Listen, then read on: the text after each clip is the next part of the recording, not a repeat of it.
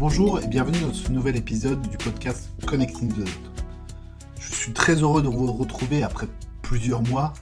J'ai beaucoup à partager avec vous sur ce qui s'est passé l'année dernière, mais également sur le futur et mes prochains projets que j'aimerais vous présenter prochainement. Mais tout d'abord, je vais revenir sur cet épisode qui a été enregistré l'année dernière. J'ai eu la chance d'échanger avec Christophe Liénard. Christophe est le directeur innovation du groupe Bouygues. Avant de rentrer dans le vif du sujet, je tenais à vous dire que cet épisode était particulier pour moi parce qu'il m'a permis de rencontrer Christophe et par la suite, j'ai pu avoir de nombreux échanges avec lui et surtout bénéficier de ses conseils qui m'ont beaucoup aidé. Je remercie encore une fois Christophe pour son aide et son soutien. Au programme aujourd'hui, nous allons parler d'innovation, de l'expérience et du métier de Christophe en tant que directeur de l'innovation, son quotidien et les enjeux auxquels il doit faire face. Ce qui nous intéresse, c'est de comprendre comment dans un groupe aussi grand et diversifié que le groupe Bouygues, on organise la recherche et l'innovation, car ce sont des enjeux majeurs, non seulement pour Bouygues, mais aussi pour de très nombreuses entreprises. Nous décortiquerons la culture de Bouygues. J'ai beaucoup apprécié le discours de Christophe et l'importance de l'humain dans l'innovation, mais aussi dans la culture de l'entreprise. Nous allons également parler d'entrepreneuriat, des startups, avec bien sûr plein de conseils qui j'espère vous aideront dans vos projets. Bonjour Christophe. Bonjour. Bah, merci euh, d'avoir accepté mon invitation et bienvenue dans le podcast Connecting the Dot et dans cette série Digital Gads. Donc aujourd'hui, on, va parler euh, d'innovation, on va parler de Bouygues. Alors, pour commencer et te présenter, tu es ingénieur à métier, tu es de la Chalon 83, tu as passé un peu plus de 5 ans chez Colas et maintenant tu es le directeur de l'innovation du groupe Bouygues. La première question que je voudrais te poser, c'est est-ce que tu peux nous expliquer quel est ton rôle aujourd'hui chez Bouygues? Bien sûr, donc euh, Bouygues est un, groupe composé de 5 métiers. Euh, il y a trois métiers dans la construction. Bouygues euh, Immobilier, qui est un promoteur, Bouygues Construction, qui fabrique principalement des buildings, euh, des tunnels, des ponts, et Colas, qui fabrique des routes. Et puis ensuite, il y a bien sûr un pôle média avec le groupe TF1, et puis Bouygues Télécom, l'opérateur télécom. Et donc, moi, j'appartiens à la petite structure de tête, la maison mère, qui s'appelle Bouygues SA, et je suis donc le directeur central de l'innovation pour l'ensemble du groupe. Ça consiste en quoi Alors, mon métier, finalement, euh, en tant que patron d'innovation, euh, il est euh, autour, bien sûr, de, la veille et de la veille stratégique concernant l'ensemble de ces sujets d'innovation. comment on va vivre demain en ville on, y reviendra certainement tout, à l'heure, mais Bouygues est un, finalement est un acteur important dans les villes de demain. Euh, avec euh, certes cet aspect euh, construction, mais également mobilité, et puis les réseaux télécoms, et puis les médias dans la ville. Donc on est un acteur important de, cette ville de demain, et donc il est important de pouvoir réfléchir sur quelle ville on a envie de construire demain, par exemple, si on prend cet, cet exemple-là. Et dans ton quotidien, ça correspond à quoi? Et donc, dans mon quotidien, euh, en réalité, donc j'anime une communauté mm. euh, d'innovateurs euh, qui sont dans les métiers. Donc, chaque métier a son propre fonctionnement concernant l'innovation. Si on prend l'exemple de, de Bouygues Télécom, ils ont des, des, une, organisation et, des objectifs de, nouveaux produits, de nouveaux services différents de, ceux de Colas. Et donc, mon rôle consiste finalement à coordonner l'ensemble de, ces, grands secteurs pour en, sortir des, tendances qui vont pouvoir être activables. ça, c'est un premier, axe. Donc, c'est tout ce qui concerne donc, cette partie veille. On a un bureau de veille en Asie pour regarder l'ensemble de, ce qui se passe dans le monde asiatique.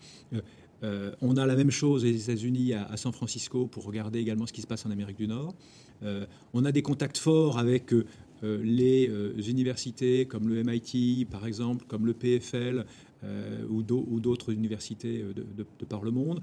Ça, c'est pour renforcer notre capacité de veille et de veille sur l'ensemble de ces sujets d'innovation. Ensuite, on a également d'autres axes, ou en tout cas complémentaires, qui sont la, notre implication dans l'écosystème. Et, cet écosystème peut être euh, des écosystèmes de start-up, des écosystèmes de, fonds d'investissement, des écosystèmes industriels, euh, de partenaires industriels, euh, des écosystèmes académiques, et donc de, mettre en musique un peu cet écosystème. Quand on est ingénieur, on associe souvent l'innovation à la rupture technologique. Est-ce que toi, tu pourrais nous donner justement une définition de, ce qu'est l'innovation? Alors, pour répondre à ta question, je vais, prendre un, petit pas de recul. Et, tout d'abord, lorsque je suis arrivé à cette position, donc euh, il, y a, presque trois ans maintenant, j'ai commencé par réunir l'ensemble des patrons d'innovation de nos métiers, mais également de la stratégie euh, et de la prospective, pour essayer de réfléchir ensemble euh, et de définir ensemble quelles sont les, les quatre grandes tendances qui vont impacter nos métiers, nos vies demain. et donc, on a euh, parmi les, différents euh, scénarios ou tendances qui, s'offraient à nous, on en a choisi quatre. Euh, première grande tendance sur laquelle on a décidé d'être un acteur, c'est tout ce qui concerne bien évidemment le changement du climat, changement climatique. Il est clair que la, ville de demain, les bâtiments de demain doivent intégrer la, l'impact de l'empreinte carbone et euh, essayer de, diminuer, d'amoindrir euh, notre, euh, à la fois pendant notre phase de construction, notre impact, et puis ensuite pendant la vie du produit. Le deuxième concernait le vieillissement de la population et l'accroissement de cette population. Savoir que entre aujourd'hui et, et dans une vingtaine d'années, il y aura euh, euh, plusieurs milliards d'habitants supplémentaires sur la planète. On sera presque 10 milliards d'habitants sur la planète en, 2050. Euh, donc, c'est pour la construction notamment des logements ou des villes, c'est un impact considérable. et également ce vieillissement de la population. Notre population, en tout cas en, Europe, l'âge moyen augmente, donc il y a de nouveaux besoins et donc il faut, intégrer tout ça. Le troisième axe, euh, c'est euh, tout ce qui concerne la transformation digitale. Le digital impacte nos vies. Euh, comment intégrer cela? Et le quatrième axe, c'est ce qui concerne finalement le changement des usages, le coworking, comobilité, l'ensemble de tout ce qui est en partage, qui également est un élément impactant. Ensuite, une fois qu'on a euh, travaillé sur ces quatre, euh, ce choix des, ces quatre grandes tendances sur lesquelles on veut être acteur, on, s'est dit quels sont les leviers technologiques. Euh, même si on raisonne plutôt en usage, la technologie est quand même là au cœur et doit être intégrée. Donc, premier élément, c'est bien sûr tout ce qui tourne autour de, et à mon avis le plus important, c'est l'intelligence artificielle comment l'intelligence artificielle va être un levier dans tout ce qu'on est en train de, de faire. Euh, et on reviendra peut-être sur ce, point-là tout à l'heure. Le deuxième, euh, c'est euh, IoT et, Big Data. Les, objets connectés, on, le voit à la fois sur nos chantiers, à la fois sur les engins, à la fois dans les bâtiments dans lesquels on construit ou sur les routes, impactent énormément. le, troisième, c'est la blockchain. Euh, qui aujourd'hui a du mal un peu à percer, mais malgré tout, je pense que euh, dans la traçabilité, surtout quand on a un écosystème de partenaires qui ne font pas forcément toujours confiance, savoir cette blockchain est un élément important. Et, le quatrième, c'est la réalité virtuelle et augmentée. Comment finalement euh, utiliser ces dispositifs on en reparlera peut-être tout à l'heure quand je reviendrai sur la, chaire 4.0 que, l'on a lancée, euh, qui permet de, faire en sorte que les grutiers, par exemple, euh, ne montent plus en haut de ces grandes, ces grandes grues, mais euh, fonctionnent en, réalité augmentée pour piloter, piloter leurs grues. et une fois qu'on a défini à la fois donc, ces quatre grandes tendances, ces quatre leviers technologiques, euh, notre manière d'aborder les choses, et ça c'est un peu l'originalité euh, que, l'on a dans, le groupe WIG, euh, c'est de l'aborder sous forme agile. Et donc de développer des méthodes agiles qui permettent sans passer par des phases longues et, fastidieuses de cahier des charges, comme on faisait avant, de passer véritablement dans un mode totalement agile, qui permettent ensuite d'aborder les sujets sur deux domaines. Euh, un, premier, un premier domaine qui est finalement la, focalisation en interne sur l'amélioration de la sécurité, de la performance, euh, de, l'amélioration des, processus, notamment avec le digital. Et puis en externe, euh, sur tout ce qui touche aux nouvelles offres, aux nouveaux business. et bien sûr, euh, en, transversal, on a un peu ce, changement du climat euh, qui, vient à la fois en interne et à la fois en externe être un support important. Ça fait beaucoup de sujets. Comment vous faites pour euh, balayer autant de sujets qui sont aussi vastes que l'intelligence artificielle, la réalité augmentée? Bah, dans le groupe, le groupe c'est 130 000 personnes. Hein. si je reprends quelques chiffres clés du groupe, on, on existe depuis un peu plus de 70 ans. Euh, c'est un, groupe qui fait partie du CAC 40. On est présent dans 93 pays. Euh, on, a euh, donc 130 000 collaborateurs dans, ce groupe pour un peu moins de 40 milliards d'euros de, chiffre d'affaires. Et donc, quand on donne ces chiffres-là, finalement, il y a un, un point qui ressort fort, c'est les hommes. Et pour moi, dans l'innovation, il y a trois points importants, fondamentaux dans l'innovation. Les hommes, les hommes, les hommes. Euh, et donc, quand on parle de, ce chapitre sur les hommes euh, et concerne l'innovation, euh, ce qui est important, c'est de pouvoir avoir des dispositifs qui permettent de détecter les hauts potentiels innovants. ensuite, de pouvoir, ces hauts potentiels innovants, d'avoir des dispositifs qui permettent de les faire travailler ensemble. Quand deux personnes travaillent ensemble, ou trois personnes travaillent ensemble, ou une petite équipe, une tribu travaille ensemble, sont beaucoup plus performantes que des gens isolés. Donc le fait de travailler ensemble est, absolument clé. Et puis ensuite, le troisième aspect, c'est de dire, bah, il faut euh, faire en sorte que tout ça s'améliore dans le temps. Donc c'est quoi les programmes de formation, d'amélioration de, qui permettent d'améliorer euh, le dispositif? Donc les hommes, pour nous, est un, est un, point, euh, est un point clé.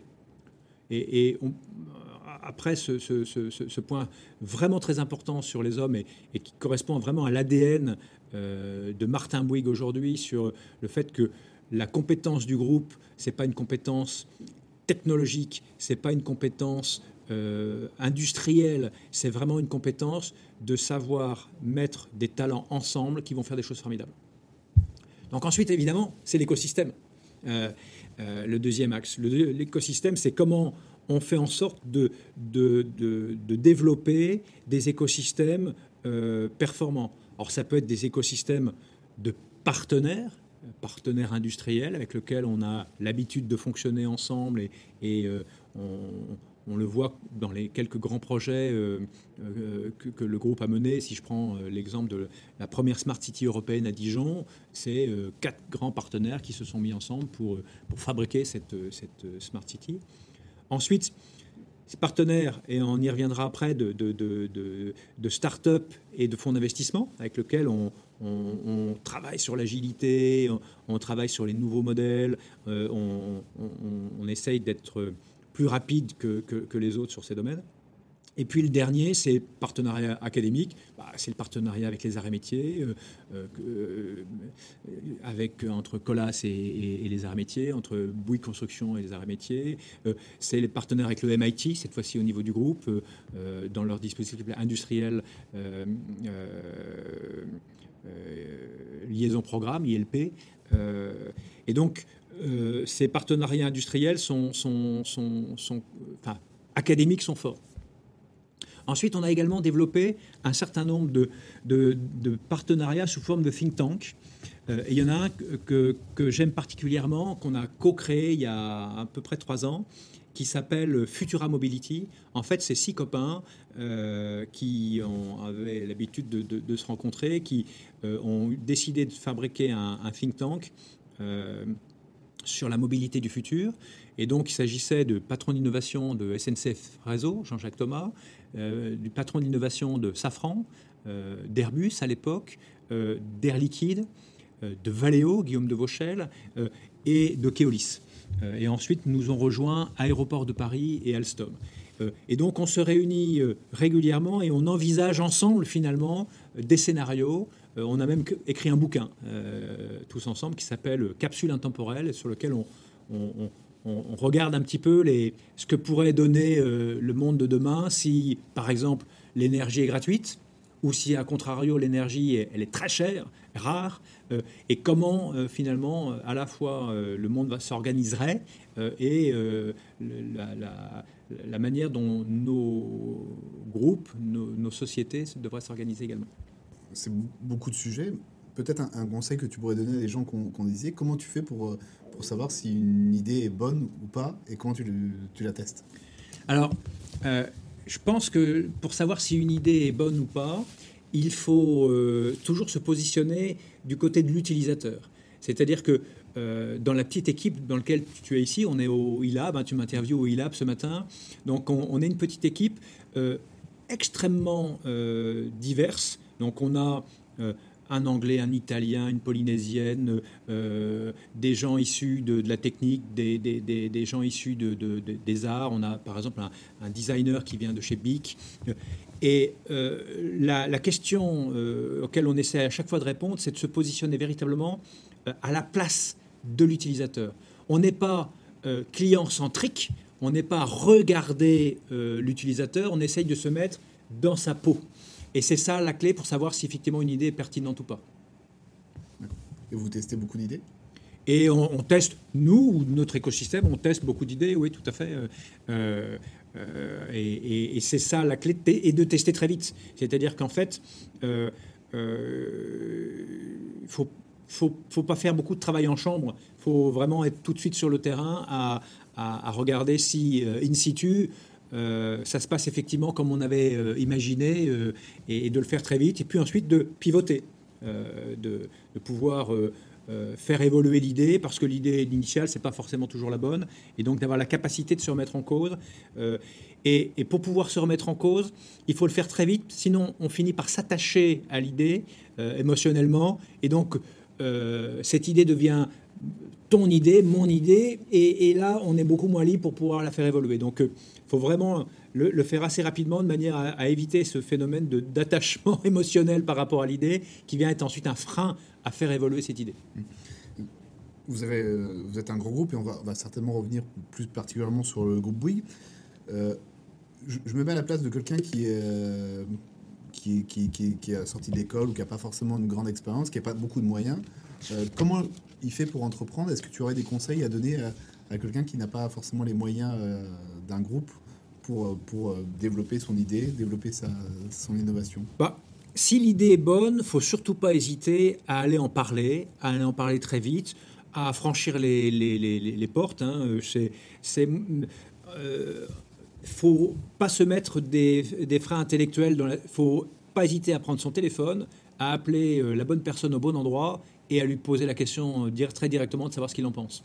Euh, et, à être d'une simplicité euh, forte dans ce. Enfin, vraiment, je pense que dans beaucoup de sociétés, les portes sont quand même beaucoup plus ouvertes que ce qu'on pense. et moi, je vois ici. N'importe qui peut, venir nous poser une question au e-lab et on répondra de manière très simplement. Et, et, donc, il faut, faut, faut, y aller, il faut, faut être ouvert. Est-ce que tu aurais un, exemple d'un projet d'innovation qui a réussi et aussi un autre exemple d'un projet d'innovation qui a été un échec? Bien sûr. Euh, euh, je prendrais un exemple d'ailleurs qui est un projet d'intrapreneuriat.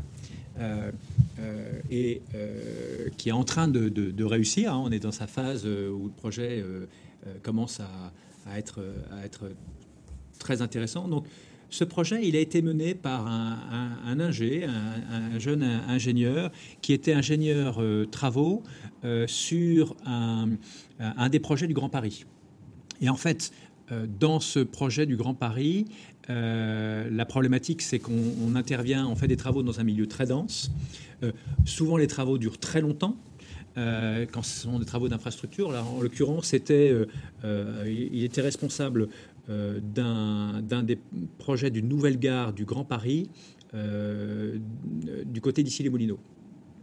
Et euh, il a été très marqué par le fait que ces travaux occasionnait du bruit, du bruit pour les habitants autour, et que c'était souvent intolérable pour les habitants. Euh, et, souvent, une partie du bruit pouvait éventuellement être évitée ou être réalisée, les actions réalisées à une autre heure ou avec des machines moins, euh, moins sonores ou euh, pour des tas de raisons, c'était gérable. Et donc, il a développé un, dispositif. Il est venu nous en parler à l'occasion d'un dispositif d'intrapreneuriat que, que l'on a lancé qui s'appelle ICS, Innover comme une start-up. Euh, et euh, euh, ce, projet a, vu le jour. ça s'appelait au début Nuise Algo, donc nuisance algorithme, en s'appuyant sur une start-up de Lille qui s'appelle Wavely, qui avait développé un algorithme permettant à partir de capteurs émettant, enfin de capteurs qui réceptionnaient donc des, vibrations, des sons, d'analyser à quel endroit euh, ce son avait été euh, émis, par quelle machine, euh, etc. Et donc de pouvoir avoir une cartographie, un peu comme dans Shazam, d'avoir une cartographie d'une zone avec le son et d'avoir ça de manière très objective incluant d'ailleurs le fait d'avoir de donner des petits capteurs aux habitants et où les habitants pouvaient à un moment donné déclarer si le son était pour eux insupportable, supportable, et donc d'avoir une, qualification, euh, parce que tout son n'est pas forcément euh, insupportable. Et euh, ce dispositif a, vu le jour. C'est maintenant une entreprise qui s'appelle Comin. et au moment où qui a remporté l'année dernière plusieurs prix d'innovation et, qui vient de remporter un, grand contrat euh, avec euh, la SNCF notamment, euh, puisque finalement, dès l'instant où on fait des travaux, on a besoin de qualifier la, nuisance et de gérer la nuisance occasionnée par, ces chantiers. La, petite équipe vient d'ailleurs de, de, fusionner, de racheter une autre start-up qui s'appelle Météo des chantiers, et donc, euh, c'est véritablement un succès, euh, à la fois parce que euh, le fond était astucieux et intéressant, comment gérer la nuisance sur les chantiers en milieu urbain, et d'autre part parce que l'équipe avait bien compris de quoi il s'agissait, c'est-à-dire qu'ils étaient issus de, du, métier. du, métier. du monde des travaux, avaient vraiment ressenti et donc était très. Euh, euh, c'était les bonnes personnes au bon moment. Hmm. Donc ça, c'est un projet qui a réussi. Ça, c'est un projet qui a réussi. Ensuite, on a euh, d'autres projets qui réussissent pas forcément aussi bien parce que peut-être ils arrivent un peu tôt ou peut-être l'équipe est, est, moins est, euh, moins en adéquation avec, euh, avec, euh, avec le sujet.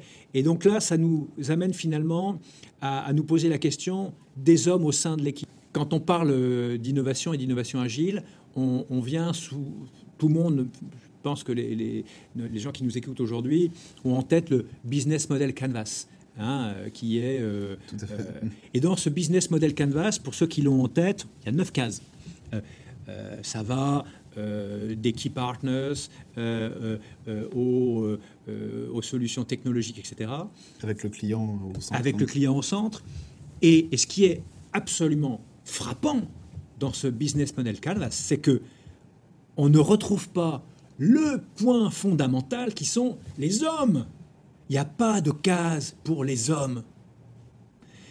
alors qu'en fait, le projet va réussir si l'équipe est la meilleure du monde, euh, complémentaire, euh, vraiment euh, top par rapport au sujet. C'est-à-dire qu'on sait tous que finalement, ce business model Canvas, il va évoluer.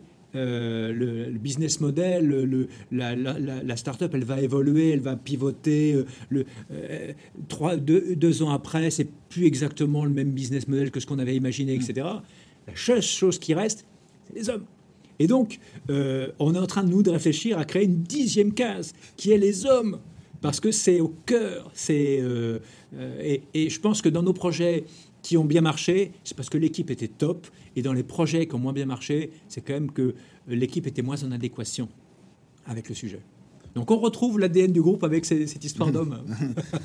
Super, c'est une très bonne transition pour parler du groupe Bouygues. Donc le groupe Bouygues, c'est un groupe industriel très diversifié, parce que vous faites historiquement du bâtiment, de la construction, mais aussi des routes, de l'immobilier, et euh, depuis maintenant quelques années, des, télécoms et, et, des médias avec TF1 comment on, innove dans un grand groupe comme ça?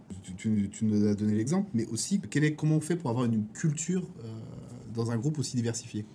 Alors, l'aspect culturel au niveau du groupe est, fort. Hein. Euh, le groupe Bouygues, c'est le seul groupe du CAC 40 qui n'a connu que deux patrons en 68 ans. Donc Francis Bouygues, son fondateur, suivi par Martin Bouygues, euh, qui est aux manettes aujourd'hui, euh, qui est le, président directeur général du, groupe. Et donc, cette notion de, transmission qu'on aime bien aux arts et, de valeur durable de l'entreprise est vraiment clé pour comprendre ce groupe. ensuite, l'implication des collaborateurs. Aujourd'hui, le groupe Bouygues euh, dans son actionnariat, 20% à, peu près de l'actionnariat euh, du groupe, ce sont les collaborateurs, donc impliqués au cœur de la machine finalement. Euh, et à nouveau, quand on recompare par rapport au CAC 40, dans le CAC 40, la deuxième entreprise qui a autant de collaborateurs impliqués est à 9%.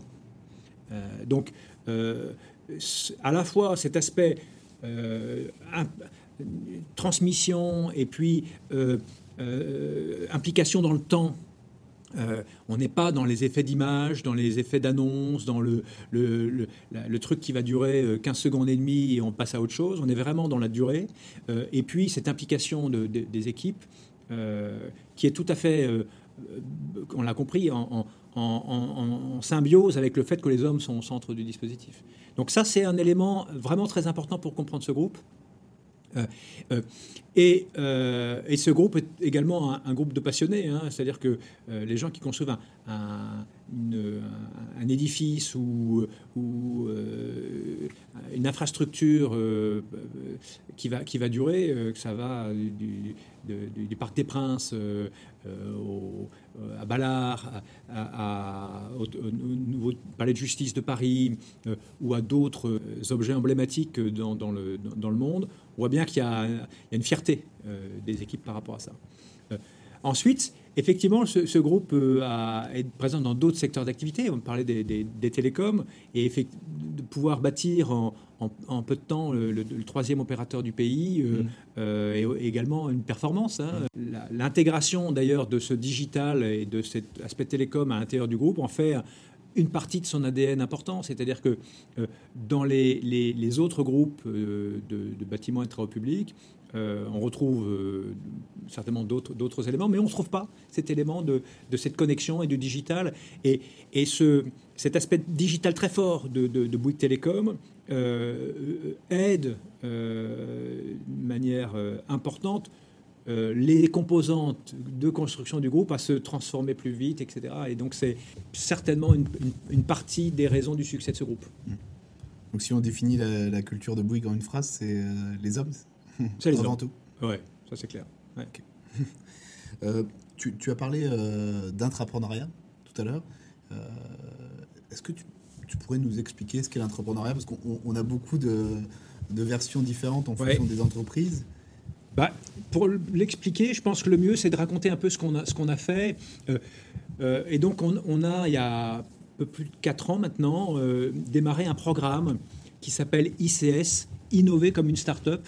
Et au départ, on, l'a fait plutôt pour être plus agile. Euh, c'était ça un peu, c'était pas tellement la, notion des projets qui nous intéressait, c'était vraiment l'agilité euh, et comment euh, faire en sorte de, développer des méthodes agiles. On avait réalisé une, séquence avec, avec plusieurs entreprises. Il y avait à l'époque, il y avait il y avait Danone, il y avait Leroy Merlin, il y avait le groupe Bouygues. C'était un programme qui s'appelait Noé. et c'est notre programme Innover comme une start-up est issu de ce programme Noé moi j'ai participé à la première session.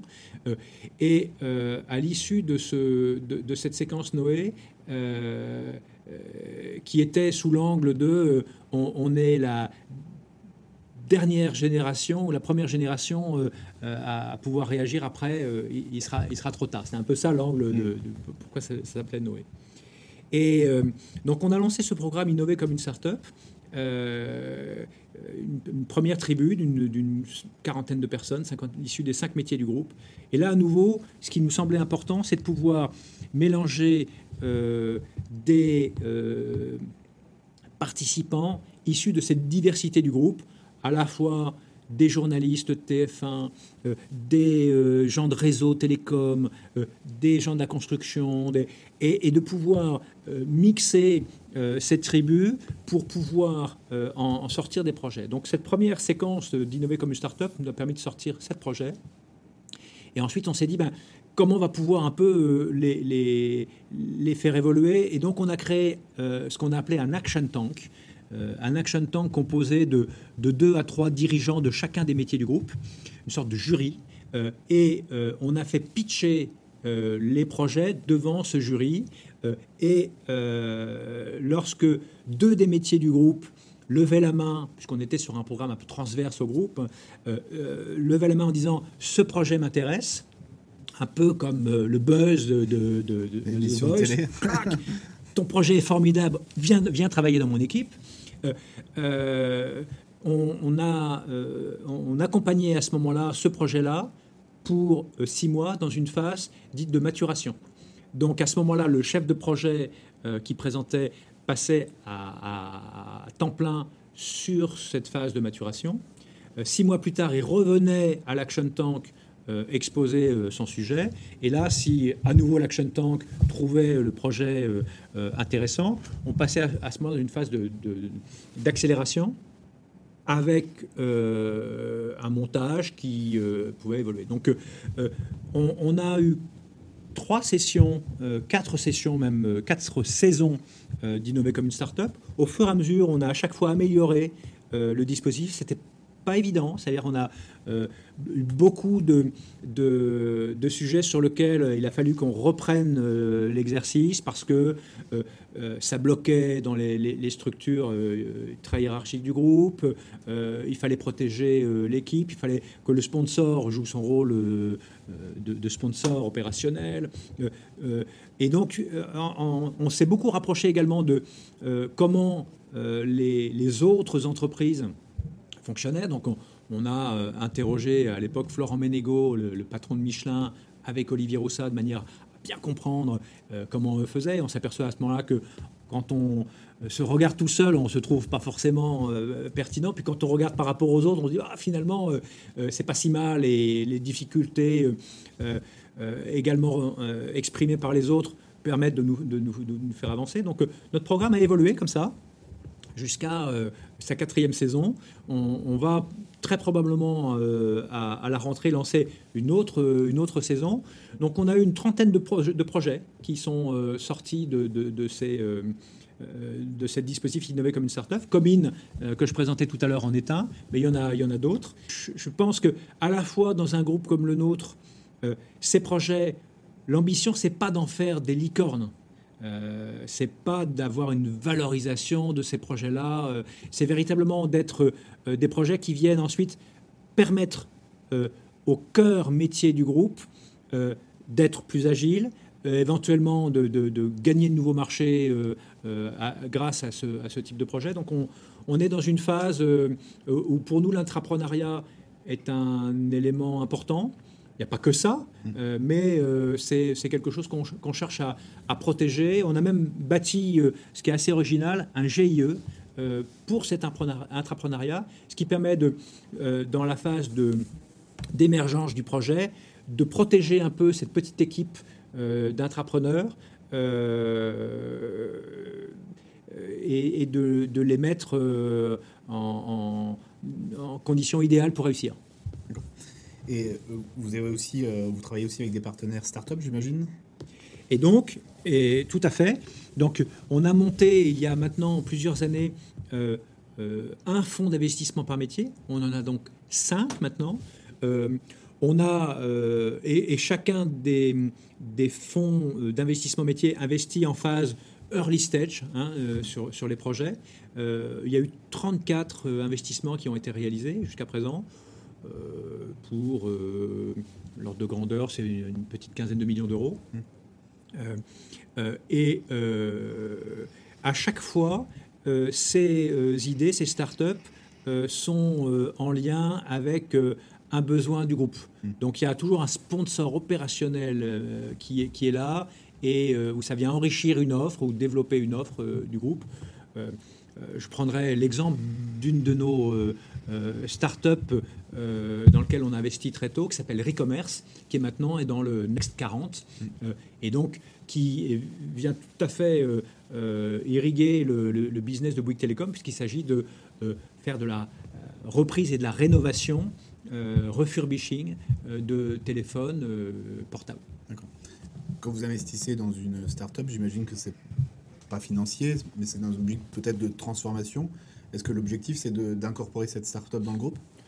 Non, généralement, non. On, cherche à avoir une participation minoritaire. Généralement, c'est inférieur à, 10-12%. Euh, et euh, il y a pas eu un seul cas pour l'instant sur lequel euh, le groupe a racheté 100% du dispositif. Voire même, on est plutôt, quand la, start-up monte, on est plutôt dans une phase de désengagement. C'est le cas de, de Recommerce, par exemple. pas des engagements total, mais l'idée, c'est véritablement de, un partenariat, d'un partenariat, exactement. Mmh. qui s'arrête. Exactement. Ce qu'on a fait, par exemple, avec RB3D. RB3D, c'est un exosquelette euh, qui a été euh, fabriqué par euh, des anciens du CEA.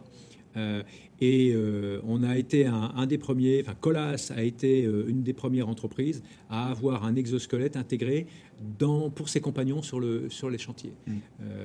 et, et d'ailleurs, il y a eu un travail collaboratif de fait entre les équipes de Colas et les équipes d'RB3D, ce qui a permis de, de diviser par euh, deux ou trois le poids euh, de l'exosquelette euh, entre la machine initiale et, et puis de, véritablement coller à l'usage du compagnon sur son chantier en, utilisant, de manière très simple, cet exosquelette.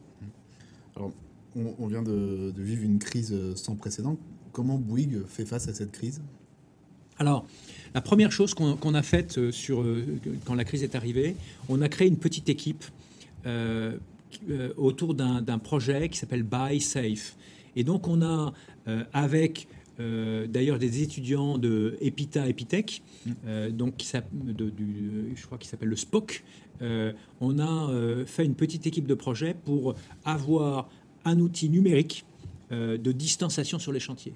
Euh, et donc, cette application, euh, cette apps euh, Android est maintenant disponible et permet à nos équipes sur les chantiers, s'ils le souhaitent, de pouvoir utiliser ça de manière à, garantir qu'ils sont à une distance de moins de 2 mètres, ou en tout cas de, visualiser ensuite les différentes phases de travail de la journée pour savoir à quel moment on a été plus ou moins exposé dans ce rayon de, 2 mètres mmh. par rapport à, et donc de modifier finalement euh, la manière dont les jobs vont être faits sur les, sur les chantiers.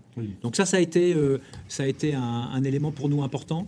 Euh, et puis, le deuxième élément important, c'est qu'on a fait beaucoup d'activités sur la veille et de regarder, puisque la crise était arrivée en, Asie avant d'arriver en Europe, on a demandé à, nos équipes de Bouygues donc l'équipe du bureau de veille en Asie, de nous faire un éclairage euh, sur euh, qu'est-ce qui se passe en Asie, euh, dans le monde des médias, dans le monde des, travaux publics, dans le monde des télécoms.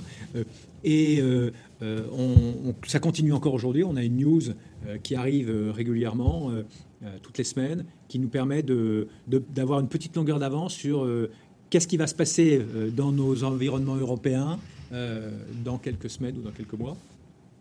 Et on a organisé euh, également, euh, plus généralement, des séquences et merci au, système de, visioconférence aujourd'hui très, très, très facile, où on a pu, dans un même créneau horaire, avoir à la fois les équipes de Bouyguesia, les équipes de Winnovation, qui est notre bureau de veille à San Francisco, nous-mêmes ici, l'ensemble des équipes des, innovateurs, de manière à pouvoir partager.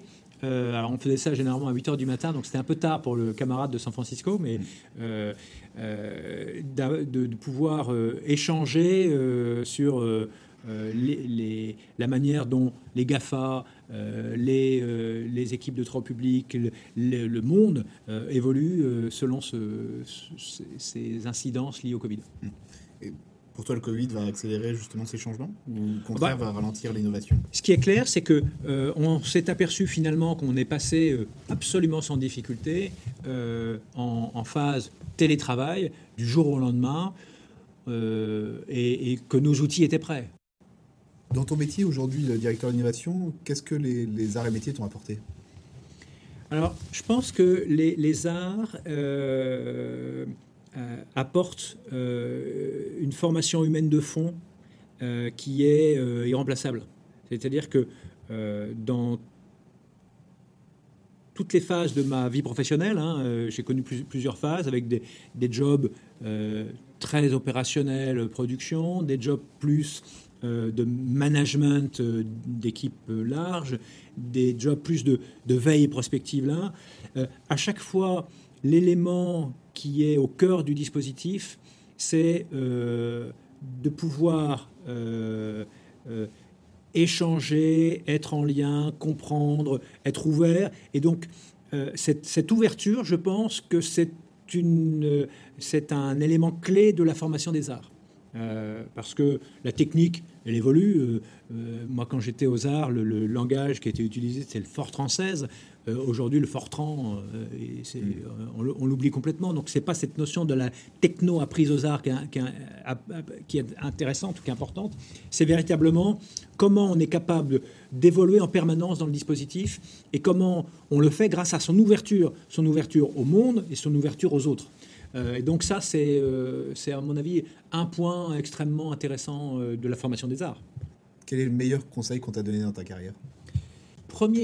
Mon premier conseil, euh, ou le conseil qui m'a le plus marqué, euh, c'est, euh, je pense, quand j'ai choisi mon premier job et, et j'ai suivi à la lettre ce, ce, conseil, ça a été de toujours choisir son patron. En fait, quand j'ai choisi mon premier job, moi j'étais, j'étais coopérant en, en, en Tunisie, j'étais prof de mécanique avec euh, trois, trois copains de promo euh, à, l'université de, Monastir. Et donc, quand il a fallu, à, l'issue de cette coopération, choisir son, job, j'avais le choix entre plusieurs entreprises. Euh, et soit des entreprises très prestigieuses, à l'époque c'était l'aérospatiale, et, et j'ai pas choisi l'aérospatiale, j'ai choisi une, entreprise beaucoup plus modeste, uniquement parce que le boss me semblait être quelqu'un à suivre. Euh, et euh, quand j'ai pu après, on peut pas toujours, hein, mais euh, j'ai toujours essayé de, de, choisir des patrons qui vont m'apprendre, qui vont me faire grandir. et mes principaux patrons, je suis resté en contact avec eux très longtemps, voire même encore aujourd'hui. Est-ce que tu aurais un livre qui t'a influencé? Alors, je, je, pense qu'il y a